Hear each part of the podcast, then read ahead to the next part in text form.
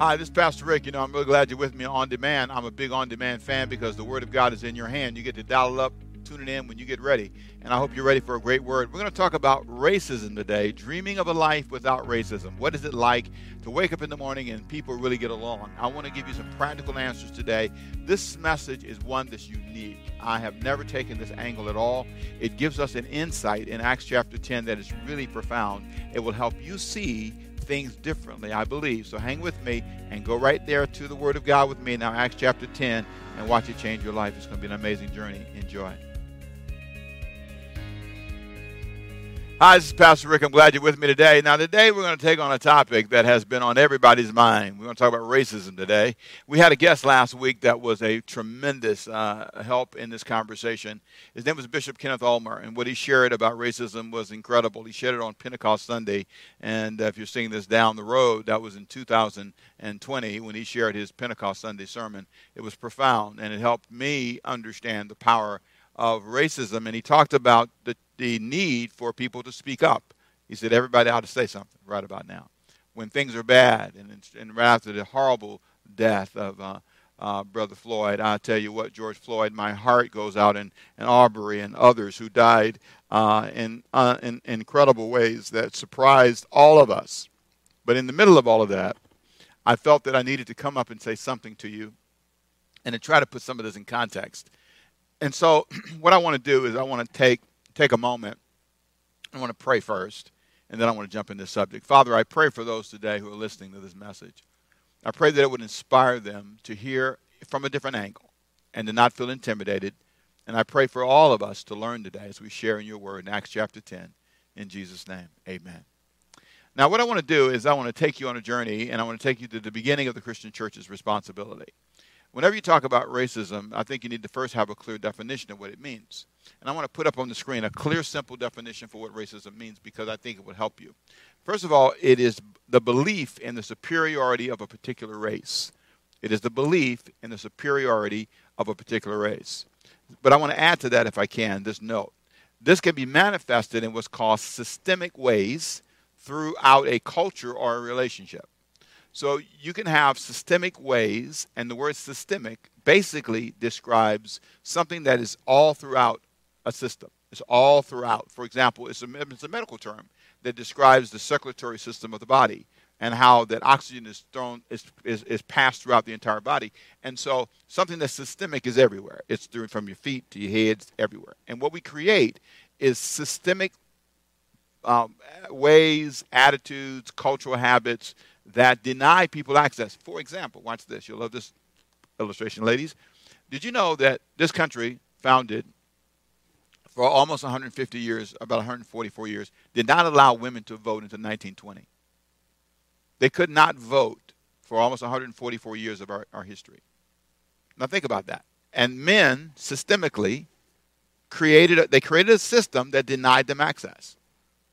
And that continued mainly up until 1965 for African Americans.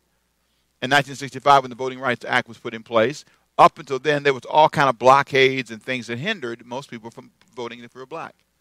And what's really powerful is when you think about that, people put in place laws, behaviors, choices, Jim Crow laws, a lot of things that denied women, denied men. And I think it denies not only um, men and women, denied poor people access, denied uneducated people access. Our system has at times been systemically committed to blocking people. And you might say, well, I didn't do it. I understand, but just follow me for a second. Somebody did it. And the goal is to make sure that we address that. And I want to show you that in the context of the Bible because Matthew 28 19 shows us the danger of that. Now turn there, Matthew chapter 28, verse 19. This is the verse that I think will help you understand the power of getting past systemic racism and the damage it can do to the Christian message. Matthew 28 19. Go therefore and make disciples of all the nations, baptizing them in the name of the Father and of the Son and of the Holy Spirit, teaching them to observe all things. Now, look at it again. Go therefore, make disciples of all nations. Your job is to touch all nations, ethnos, ethnic groups. You're called to do more than just reach people who look like you. I'm not called to just touch black people. I'm not just called, you're not just called to touch Asian people. You're not just called to touch Hispanic people. Your job is to touch every ethnic group. That was the challenge he gave the disciples because he knew that the temptation would be to just focus on the Jews, to stay in their own neighborhood and only focus on the people that look like them and that have the same cultural habits. My job is not to change a culture. My job is to, to launch people into the gospel with the message of Jesus Christ, not to get them to change, which brings me to a very important point. The first time the word racism was used in print was by a guy who I, I found this story to be incredibly true, incredibly phenomenal. It's Richard Henry Pratt. Uh, the Oxford Dictionary describes it this way The first recorded utterance of the word racism was by a man named Richard Henry Pratt in 1902. Pratt was railing against the evils of racial segregation.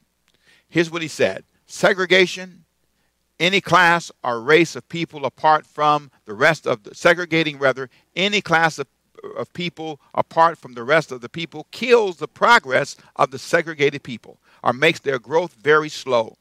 Association of races and classes is necessary to destroy racism and classism. Wow, that sounds phenomenal, doesn't it? But he also had another view, which is interesting although Pratt might have been the first person to in, to inveigh against racism and uh, the, the, the, the, the deleterious, if I get the word out, effects by name, he's much better remembered for a different, different comment, different coinage. Here's what he said Kill the Indian, save the man. Kill the Indian, save the man. Now, here's what I believe is interesting. This is an example of what I call philosophical racism, which means he felt that a person, and this is a Union Army guy uh, in his early earlier career, he felt that you could save the man in the Indian, but you had to kill the Indian. So you you save the man but kill the Indian. So what they did was they started he started a school for Indian children, and you know, at this time in the early 1900s, 1800s, late 1800s, you know, Indians were on these reservations. They were struggling, and parents were hard, having a hard time feeding them. So he went to them, went to the chiefs, went to the leaders, and he got them to give them his children to educate them in schools. And these schools were going to make their lives better. And so they, the Indians gave in, and they sent these kids to these schools. And when they did, they made it illegal for these kids to speak their normal language. It made it illegal for them to eat the same foods. They made them, quote, more like Pratt's people. And so now the Indians lost their language. Um, they blame the loss of a lot of the original languages of Indians from this experience. And so here's the point he meant well. He thought he was trying to fight against segregation, but he was also fighting against culture you know, hate the love the man, hate the Indian. Change the Indian. Get rid of the Indian part of you. It's really amazing that sometimes we mean well, but our philosophy, our approach to people is in the end, you need to be like me.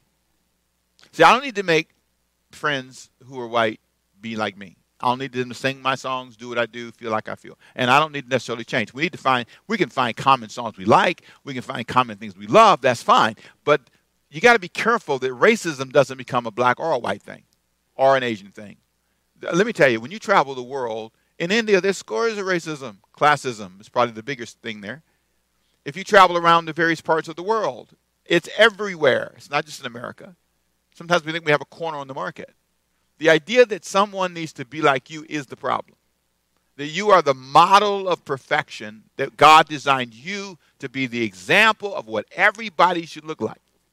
But here's what I think is really the greatest danger in all of this the attitudes that we take on toward racism have done a dangerous thing to our mission as Christians. Because Matthew 28 19 says something that's really important. We are to go into all the world and preach the gospel to every creature. Let me read this. Make sure you got it. Go therefore, make disciples of all nations, baptizing them, all nations, in the, in the name of the Father, and the Son, and the Holy Spirit, teaching them, that's your job, to teach them to observe all things that I've commanded you. That's your job. That's the Great Commission. The church was never ever called to do anything other than that to care for the entire world, not to enslave the world, not to control the world, not to change the world, not to make the world look like you or sound like you. That was never God's intent. And that is not shouldn't be my intent. I have a lot of white friends and I say to them, be you. Be you. Be white. Be what you are. Sing your song. Do what you do. I mean, don't try to be me. You don't have to be like me, sound like me. You can be you. You are, you are perfectly blessed in your whiteness. I am perfectly blessed in white in my Americanness, my blackness, my black African Americanness, whatever you are, Indian, you are you are by God's definition worth loving. You are an ethnic group that God loves. My job as a Christian is to reach you. My job is and if I don't do that, listen carefully, I am I am selfish. That is a selfish thing for me to do to, to, to reach out to you and not share the gospel. And I want to show you in the Bible how that works. And I want you to see a story that I think illustrates in Acts chapter 10, if you turn there. Acts chapter 10 tells a story of a guy named Cornelius. And Cornelius is a Gentile, he is a guy that is um, quite amazing. And I want to juxtapose him against a guy named Peter, who's a Jew. And I want to show you the tension that existed between Jews and Gentiles. And I want you to watch how God systematically guides Peter who is a, listen, this is very important here. He is a godly, God caring, God fearing man, but he has a problem with racism. He has a problem relating to anybody hanging with, eating with, living around anybody that was not Jewish. And it was obvious. It was obvious. And he did not, it was amazing to me about this Okay, so Peter Peter walked on the water. He saw Jesus rise from the dead. He was he witnessed any every miracle that you could probably witness, and it didn't change him because he had a philosophical issue. He had a religious issue, and he felt that he was obeying God by staying away from anything that was what he called common or unclean. But there was this guy named Cornelius. This this guy who was praying and serving God. He was a Gentile. Peter never met him a soldier, faithful guy, risen in the ranks, but he was a godly man. And, and this was a guy praying for God's best in his life, asking God to give him the best and help him grow. And so God decided to help this man, Cornelius, grow. God had a growth plan and a growth strategy for this man. And so, what God decided to do was to first of all approach him. And I want you to listen to what God said to him. This is important. He sends an angel to him. This is in Acts chapter 10, I think this is probably one of the most profound moments in the Bible. Chapter 10, verse, verse 1.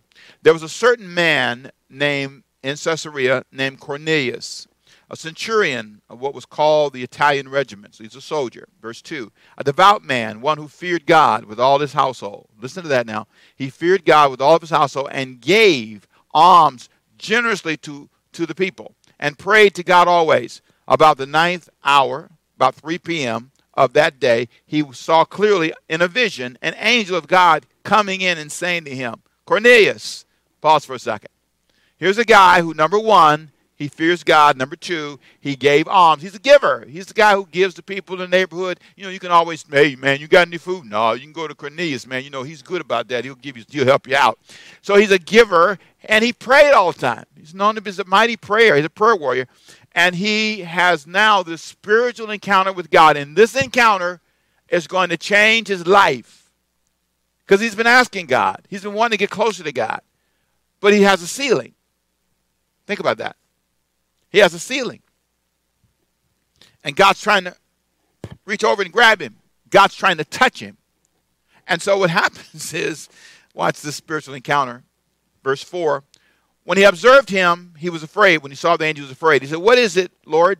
So he said to him, Your prayers and your alms have come up for a memorial before God.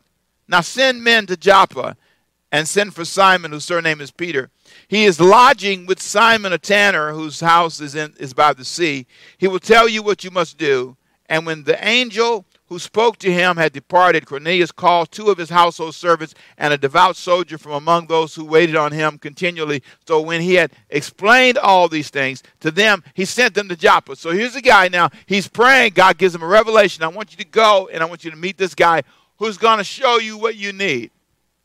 He has a piece of something you need. So think about this for a second, okay? This is a guy dreaming of a better life without all the pieces he needs. He's got, you know, some knowledge of God. He knows how to pray. He knows, you know, how to give. He got that down. But there's another level. He's never heard the gospel.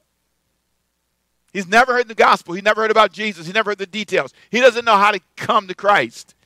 So what God does is he says, I'm going to send you to Peter's house. I want you to go to Peter's house. He doesn't talk to Peter first. He talks to Cornelius first. So Peter, Peter's waiting, doesn't know this guy's coming. So he goes to Peter's house. Now, what's interesting is Peter at the same time is having a moment with God, and this is important. Peter's having a moment with God. Peter is praying, so is Cornelius. Now, think about this for a minute. Cornelius is afraid when he sees the angel. And I love the fact that when this guy prays. Here's what here's what's said. Watch this. First, go back to verse four. When he observed him, he was afraid and said, "What is it, Lord?" He said to him, "Your prayers. Listen what he said. Your prayers and your alms have come up before." Up for a memorial before God. Now send men to Joppa and send for Simon, whose surname is Peter. He's lodging with Simon. I want you to go. This guy, you've impressed heaven. You've impressed heaven, and I need to expose you to Peter. For you to go to the next level, I need to get you beyond this, this, this cap. I need to expose you to Peter. He's got some information, and I want you to go get it. Now, I want you to hear this. Peter had the key, the gospel. Peter had the message. And so this guy is an, what I call an early adapter. He goes right away, calls his servants, and they go right away, and they are headed to Peter's house. Now, Peter is dreaming. He's in the spiritual state. He's praying. The guys are on the way to the house. And what, what I want to describe Peter's moment as Peter is dreaming, he's praying, but he doesn't realize how selfish he is.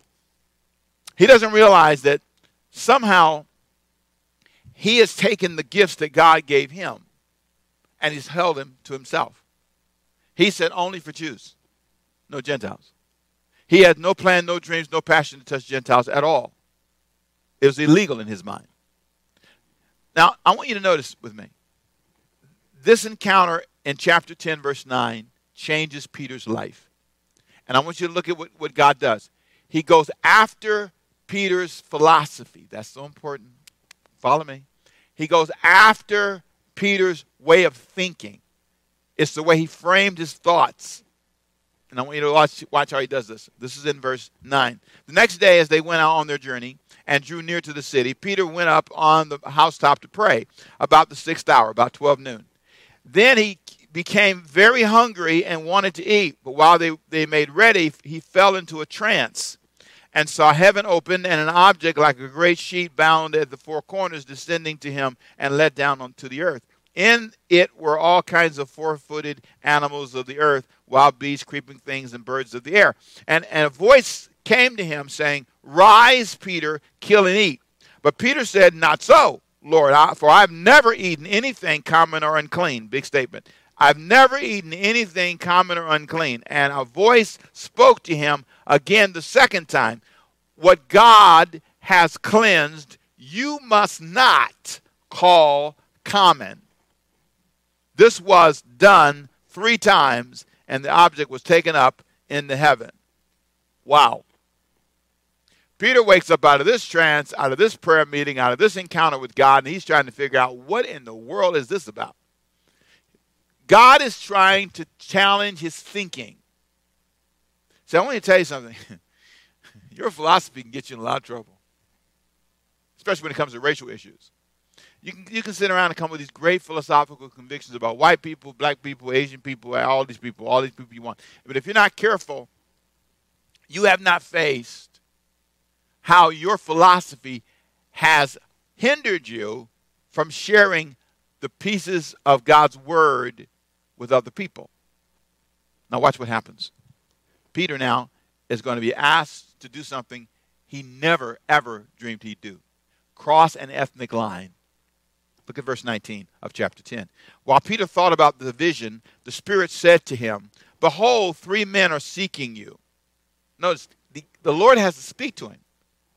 He said to him, Arise, therefore, go down and go with them, doubting nothing, for I've sent them. Then Peter went down to the men who had been with him and bottom line is he goes. He goes. It's shocking to Peter. Peter says, What do you want? He says, Well, they tell him, Cornelius, a righteous man, is asking for you to come. And he shares, he shares their, share their vision, and Peter's already been told, Go. Now, I want you to watch this now. This was a moment that would change Peter's life. Peter, watch this now. He, he discerned something and goes. He accompanied them. Verse 28, chapter 10. Then he said to them, He said, You know how unlawful it is for a Jewish man to keep company with or go to one of another nation.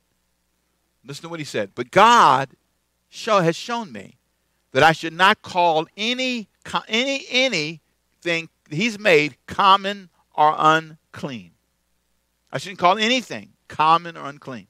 Therefore, I came without objection. As soon as I was sent for, I asked for them, for what mean, for what reason have you sent for me? I was willing to go because God made it clear to me that my philosophy was wrong. That I should call nothing he made common or unclean. Now, I want you to notice that's a change. It's a big moment for Peter. Peter changed. Peter goes to the house. He gets there, and you read the story on your own. Cornelius greets him, falls down, and starts to almost worship him. And Peter grabs him by the hand and says, No, I'm a man like you. To get up. And, and then eventually, Peter shares the gospel. They get filled with the Holy Spirit. Great things happen. And I want you to notice, though, how much effort it took to change Peter's philosophy. Three times he had to show him the vision. Then he had to speak to him a fourth time and say, I want you to go with these men. Peter goes, sees how God is touching Cornelius' family, sees that God is moving in his life, seeing that they get filled with the Holy Spirit just like they were. He sees that they were human beings that God wanted to touch. They were God's people. And so later on, Peter says, Who can forbid that these be baptized? It's a great moment. But here is the great message Peter was hiding his gift. Racism forces you to do that. You don't share with everybody. You only share with people who like you. And you got to be careful about that. All of us. Racism blocks us off and says, you're better than me, or you're. That, that's what's awful. And let me just give a little history lesson for a second. That's the, that's the tragedy of slavery. The tragedy of slavery is when, when, when the Spanish, when the English, when the Dutch, all the people went and captured slaves, when they went there and they saw those people, instead of sharing their gift, instead of sharing the gospel, they enslaved them. That's the tragedy of racism. That somehow there's some justification for taking people by force and, and bringing them over. Hang with me, hang with me. And then somehow, for years, creating laws and rules that block them from having equal access. Because philosophically, we believe they are inferior or they are whatever, whatever the reasons are. But that's not what Jesus said to do. Go in all the world and preach the gospel to every creature, every ethnic group. Our job is to go everywhere and touch everybody with the gospel, the good news. We are, if you're evangelical, then that's what you do. You communicate the gospel. You communicate the good news. It's about you taking that responsibility. It's about me taking it as a black man. It's about me being committed to touch white people or Asian people or Japanese people or, or short people or small people equally without, without any hesitation.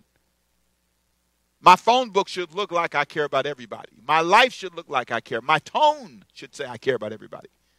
I got to care about the, the poor, poor, white guy in, in, in, Georgia who's a farmer who's trying to make it. I got to care about the poor white family that's struggling right across the street from my church, down the road, right over here. There's some people that are very nice people. They're not all wealthy. There, there are people around me who are struggling. I have to care about everybody. The problem is when we don't care about everybody. What happened to George Floyd was a sign of not caring.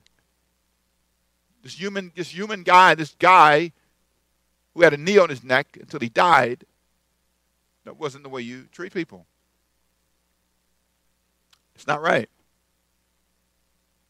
But let's let's let's for a minute move to the next part of the conversation.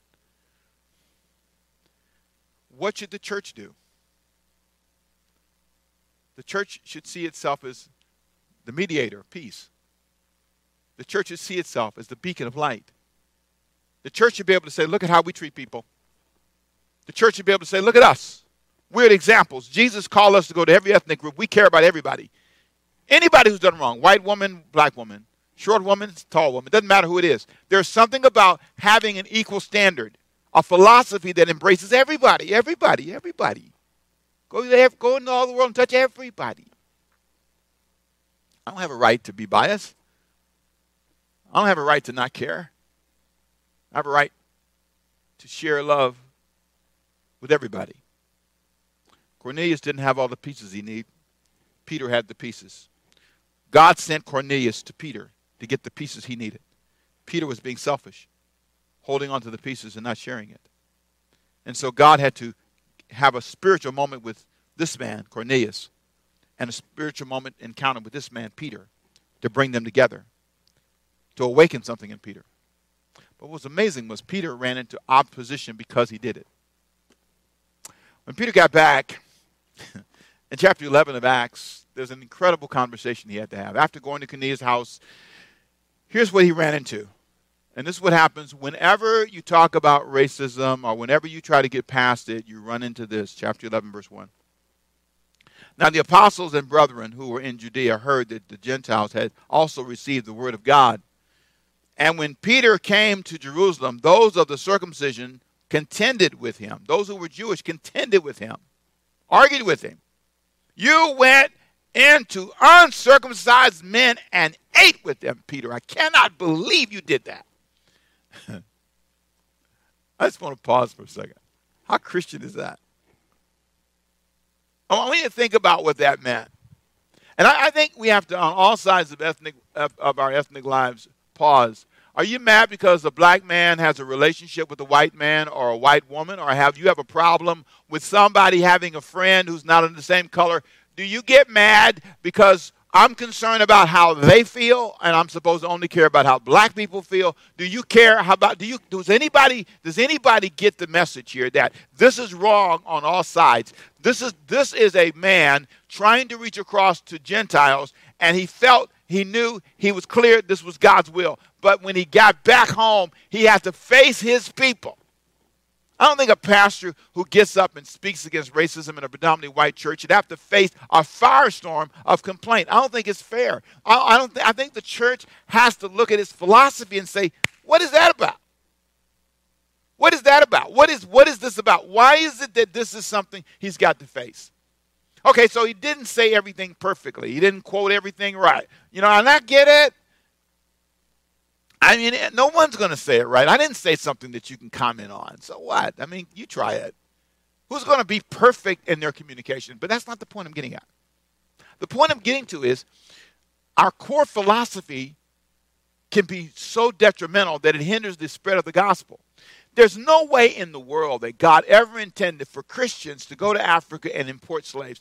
Admit that's wrong admit that it was wrong for them to have laws that were systemically hindering not only blacks, women, Asians, Japanese. I mean, we've been systemically unkind to a lot of people. And it's not just here in America, it's around the world. I had this thought today. You know, I had this thought. It's amazing. We are a very small part percentage of the world population. There's several billion people. America doesn't have but a few hundred million. We're, we're, way smaller than China. We're way smaller in a lot of parts of the world. Pakistan, a lot of places are bigger than us. I mean, do you realize that most of the world is not black or white or American or Asian or it's not, it's not, we're a mix. And nobody is superior than anybody. And I want to say, the only reason as an American, do you think everybody wants to live here because you haven't been everywhere in the world yet? Yeah, a lot of people want to live here, but everybody doesn't want to be an American. Everybody doesn't want to be black. There are people who are happy being who they are. There are Brazilians who are happy, toda bem. They're happy to be they're happy to be Brazilian. There's some Hispanic friends that are proud to be Hispanic. They don't want to be black or white or anything. They want to be who they are. They just want to be treated fairly. Without you thinking or me thinking that I'm better than them. That's it. They want you to just bring the gospel message. You know, To whom much is given is much required. Whenever you are the person with the biggest biggest pocketbook in your family, you normally have to pay for more stuff. Whenever you are the the predominant culture anywhere, whether it be in America or anywhere, your job is to care about everybody. The Aborigines in Australia have a story how they were literally slaughtered. Thousands of them just slaughtered. Slaughtered. It's all over the world. It's not just in America. When you are given the privilege of power, you have to understand it. And you have to be fair. You have to say, if we work for 200 years with free labor, we're going to get ahead. No wonder we're the richest country in the world. We got ahead 200 years with, with free labor. Yeah. But you have to, you have to say that's not right. That, that's not what Matthew 28, 19 said we should do. We should, we should not have taken advantage of weaker people that did not have the technology we had and, and created that kind of culture. That's all. Say that. Done with that. Now let's go forward. Admit the truth and say, now we get, we get it. But then here's the flip side of that. you can't just say it and not change. Let me help you with that. You don't talk to one person and solve this problem. And you don't have one conversation and solve it. You might find this fascinating. There is a conversation in Galatians chapter 2, verse 11. Uh, 20 years after the conversation in Acts chapter 10 and Acts chapter 11. One more time. 20 years later, after the conversation in Acts chapter 10, Peter and Paul have another conversation. And I'm, I'm going to read it for you. Galatians 2:11. Now when Peter had come to Antioch, this is 20 years after Acts 10, I withstood him to his face because he was to be blamed. For before certain men came from James, he would eat with the Gentiles. But when they came, he withdrew and separated himself, fearing those, fearing those who were of the circumcision. And the rest of the Jews also played the hypocrite with him. So that even Barnabas was carried away with this, their hypocrisy. But when I saw that they were not straightforward about the truth of the gospel, I said to Peter before them all, If you, being a Jew, live in the manner of the Gentiles and not as the Jews, why do you compel Gentiles to live as Jews? Verse 15 We who are Jews by nature and not sinners of the Gentiles, knowing that a man is not justified by the works of the law, but by faith, even so on and so on. Now I want to pause there and say this. Listen.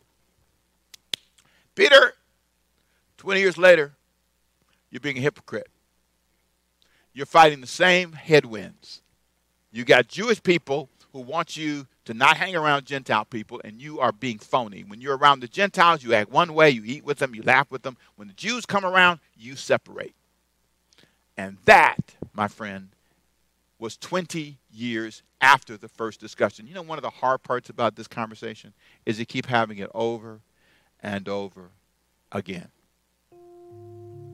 You, you, I've been in so many foot washings. I was in the original big conference I mentioned last week, the, the Miracle of Memphis, where they washed the feet of the black folks and the feet and we, we, we laughed and we prayed and i was there i was there i was there with them on the stage. I was present 36 years old I was there, and I am 62, and I'm still having the same conversation. And here's why. Three things have not happened that need to happen. I'm going to give you what I call the solution, okay? But I think is a potential solution that might help us. Here's, how, here's, here's, here's some thoughts that maybe, maybe you could use. Maybe four things. Number one, first of all, you're not going to change this without a spiritual encounter. It starts with that. John 16, 8. Here's what the Bible says there. John 16, 8. When he is come, he will convict the world of sin. He will convict the world of righteousness. He convicts the world of judgment. I can't convict you. That's what he's saying. If I think I can give a speech, or even what happened to George Floyd, even what happened around, listen, I don't believe any one event alone will change the hearts of people without a spiritual encounter. There's got to be something that happens in the heart of men. Secondly, you need a voice from within the culture, like Paul, to remind you. Paul was a Jew reminding Peter, a Jew, hey man, that's not right. You need a voice within the culture. Thirdly, You have to have personal repentance. There's a Greek word, right? Big fancy word. Meta, metanoia. Metanoia. It's a compound word that means to have an afterthought. It means to think again, to come to a new conviction. It means to stop going north and go south. Until there is, number one, a spiritual encounter.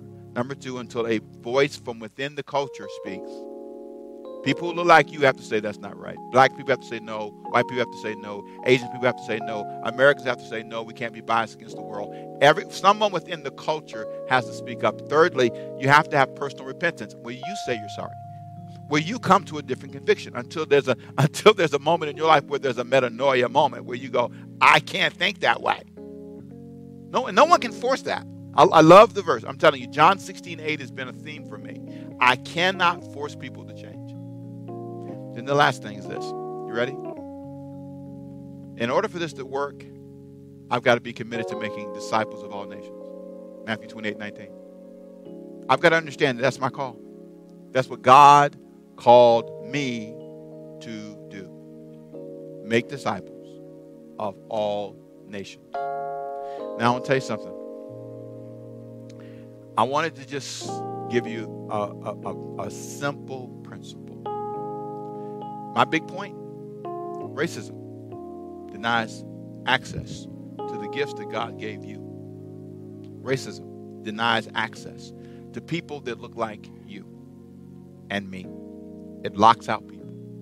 Racism.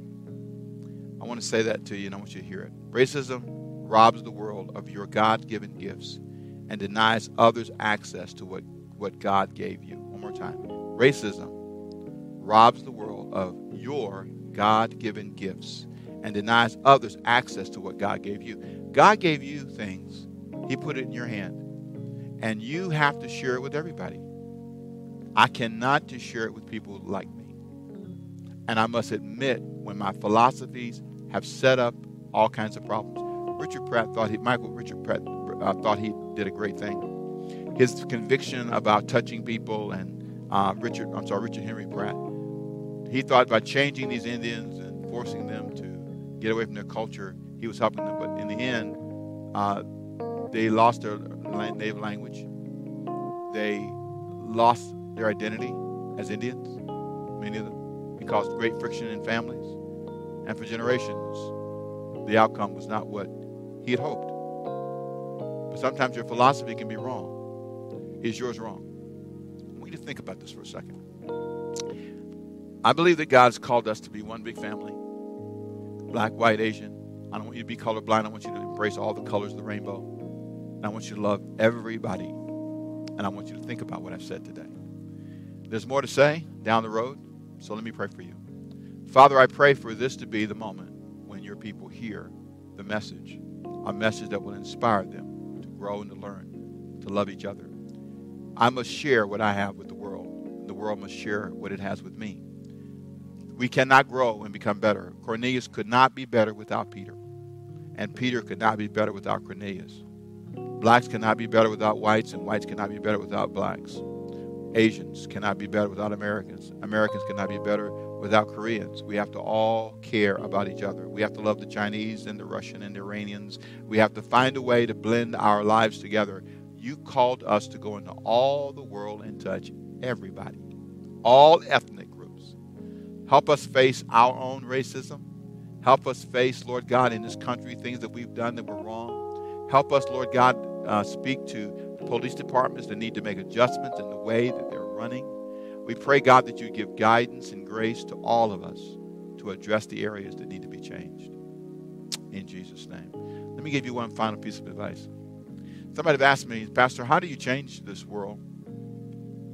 Do you think it's possible? Sure, it is when you understand that there's no one person you can talk to and have one conversation, the real power is when you take the, the many, what I, what I say is racism is decentralized, it's spread throughout. So there's uh, there are people throughout that have to be touched, and it's here and it's there and it's everywhere. It's in this group and that group and this culture and that business. And so everybody within every individual culture, for example, if you're a banker, you have to look at your culture and say, okay, as a bank, what are we doing that shows racial bias? Are we in our practices? Look at our practices and see. We have to, a, a, a school teacher has to look at how she treats people in her class. A principal. Every individual has a key. Maybe like 10% of the power is in this guy's hand and 2% in this business is in that, in that person's power. And so if everybody takes their key and says, I'm going to walk up to the door of racial injustice and I'm going to put my key in and say, I will do all I can to make a change. And then this guy over here, he has 10%. He has more power than me. He's the boss. He can come in and say, Well, I can do a better job at hiring and I'll be fair. I'll put my key in the door. And so everybody comes and puts their key in the door. And before you know it, you change the whole department. You change the whole company. You change the church. You change the way we live. It's, there's no one person that can change all of this. It's all of us working together and caring together that will make a difference. You do your part, I do my part. I have a certain amount of power in my organization, and I need to make sure I use all that power that I can to make sure that I'm racially fair and that I care. And you have to do the same thing. And so I hope you take this message and apply it to your life today, and I hope I helped you today. Thank you for being with us. I want to thank all of you for being with us today. I want to encourage you if you're here for the very first time and you said, Pastor, what you said spoke to me in a way that really helped me. And you want me to pray for you. There's an information I want you to reach out to. You can email me if you desire personally at pastor at overcomingbyfaith.org, pastor at overcomingbyfaith.org, and I'll pray for you. I'll be glad to pray with you about whatever you think and how you feel and what God wants to do in your life. Some of you need a change of life, and this could be the change of life you need. And so we'll be glad to pray for you. Well, I pray you were blessed by today's message. You know, Peter did have a challenge he had a hard time overcoming. Was really difficult for him to realize that over 20 years had gone by and he still was struggling with the same issue. It's hard sometimes to see people try, fall, get up, fall, get up, fall, get up. But we learn a lot. But here's the bigger challenge for all of us who are believers. Whether you are evangelical, Baptist, Catholic, whatever you are, we're called Matthew 28 19 to go into all the world and preach the gospel. That's our assignment. So here's the question Are you willing to do that? Are you willing to reach every ethnic group, every ethnos, the Bible says? I believe it's your job, it's our job. And one of the challenges of racism is that it denies people access to the gift God gave you, the message that God gave you. God called all of us to reach the world. I'm supposed to reach people that don't look like me, and you're supposed to reach people that don't look like you. We're all called to be in this together. My name is Pastor Rick. I hope you were blessed by today. Let me pray for you. Father, bless those today who are listening. May it inspire them to look in their own hearts and see their own failures. And are they used by God in the way that you intended for them to be? Are people that share their gift their pieces, their talents with others. May this be that moment that they reflect on that and say, maybe I haven't been as open. And maybe I've, I've been hogging and selfishly holding on to my gift and not sharing with everybody. We are God's people and we need each other. May we repent together. May we grow together. May we change together. And may we be open to voices that speak to our hearts and challenge us to be different.